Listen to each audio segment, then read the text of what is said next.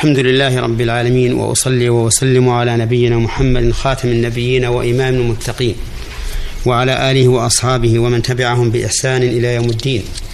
أما بعد أيها الإخوة المستمعون فهذه هي الحلقة الخامسة والخمسون من برنامج أحكام من القرآن الكريم. يقول الله عز وجل وإذ قلنا ادخلوا هذه القرية فكلوا منها حيث شئتم رغدا وادخلوا الباب سجدا وقولوا حطة نغفر لكم خطاياكم وسنزيد المحسنين. فبدل الذين ظلموا قولا غير الذي قيل لهم فأنزلنا على الذين ظلموا رزا من السماء بما كانوا يفسقون. في هذه في هاتين الآيتين يذكر الله بني إسرائيل بهذه النعمة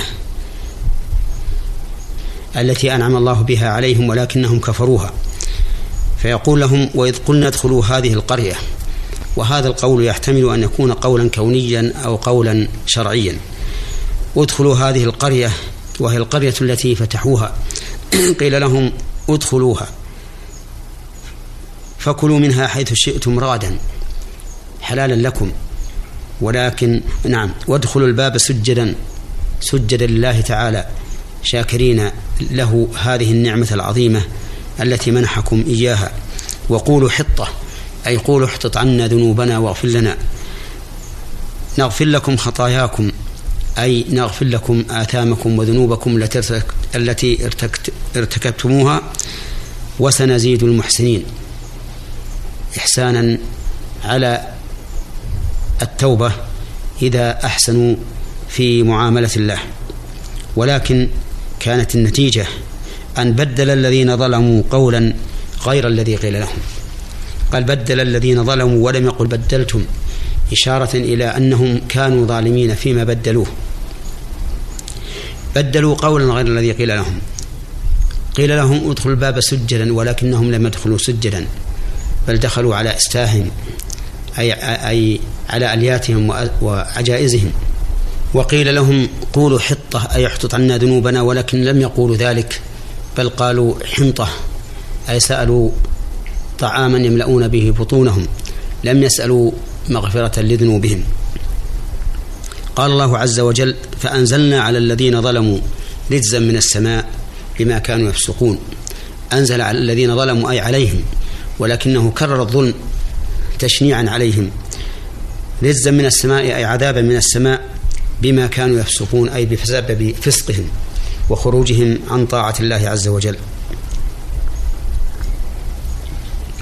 في هذه الآيات في هاتين الآيتين يذكر الله سبحانه وتعالى بني إسرائيل بما أنعم عليهم من إباحة دخول هذه القرية فاتحين آكلين مما رزقهم الله أكلا رغدا لا شبهة فيه.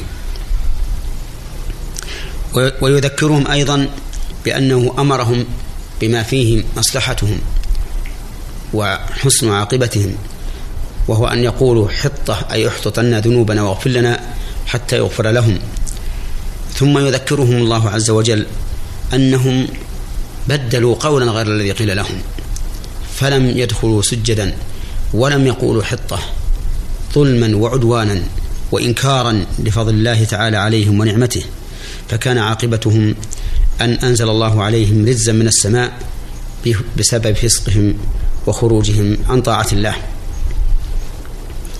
يستفاد من هذه الآية الكريمة منة الله منة الله عليهم أي على بني إسرائيل بما أباح لهم من دخول هذه القرية وما أباح لهم من أكل ما رزقناهم ما رزقهم منها. رغدا ليس فيه حرج ولا ولا تبعة.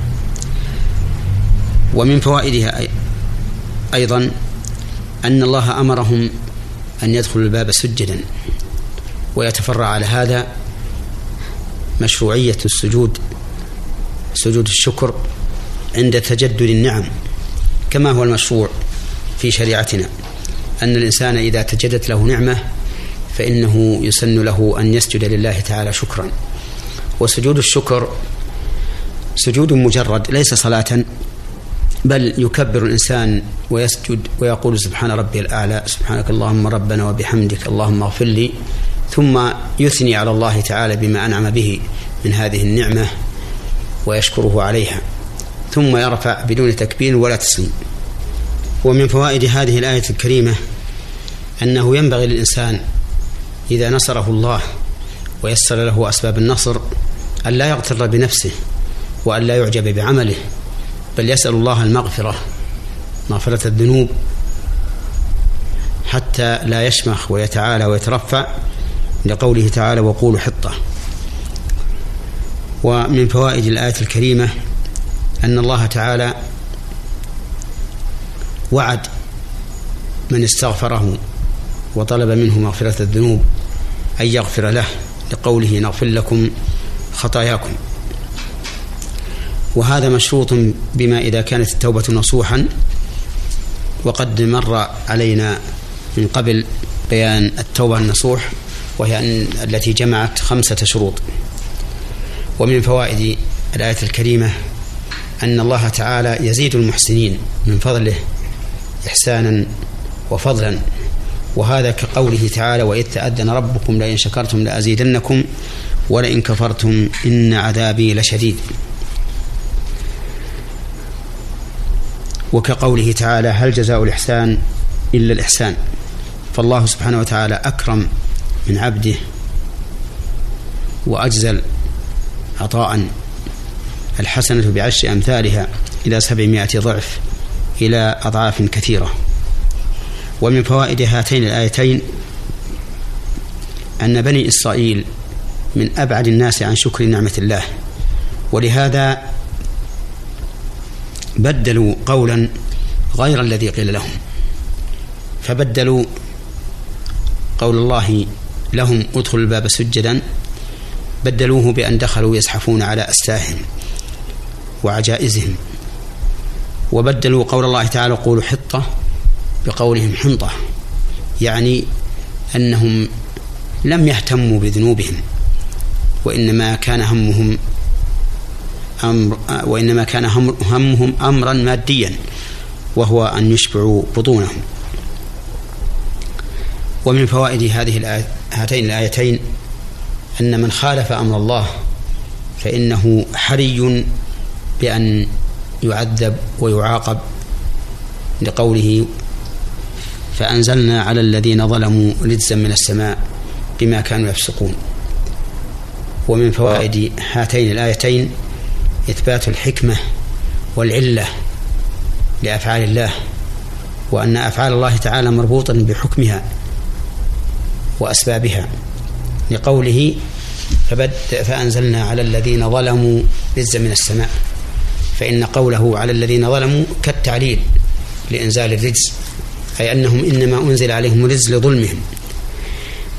وعلة أخرى وهي فسقهم. لقوله تعالى بما كانوا يفسقون. ومن فوائد هاتين الآيتين إثبات الأسباب المقتضيات لمسبباتها وهذا لا شك من تمام حكمة الله أن ربط الأشياء بأسبابها. وهو دليل على أن أن الله عز وجل لا يخلق خلقا عبثا ولا يشرع تشريعا باطلا. وما خلقنا السماء والأرض وما بينهما باطلا. ذلك ظن الذين كفروا فويل للذين كفروا من النار. وإلى حلقة قادمة إن شاء الله. والسلام عليكم ورحمة الله وبركاته.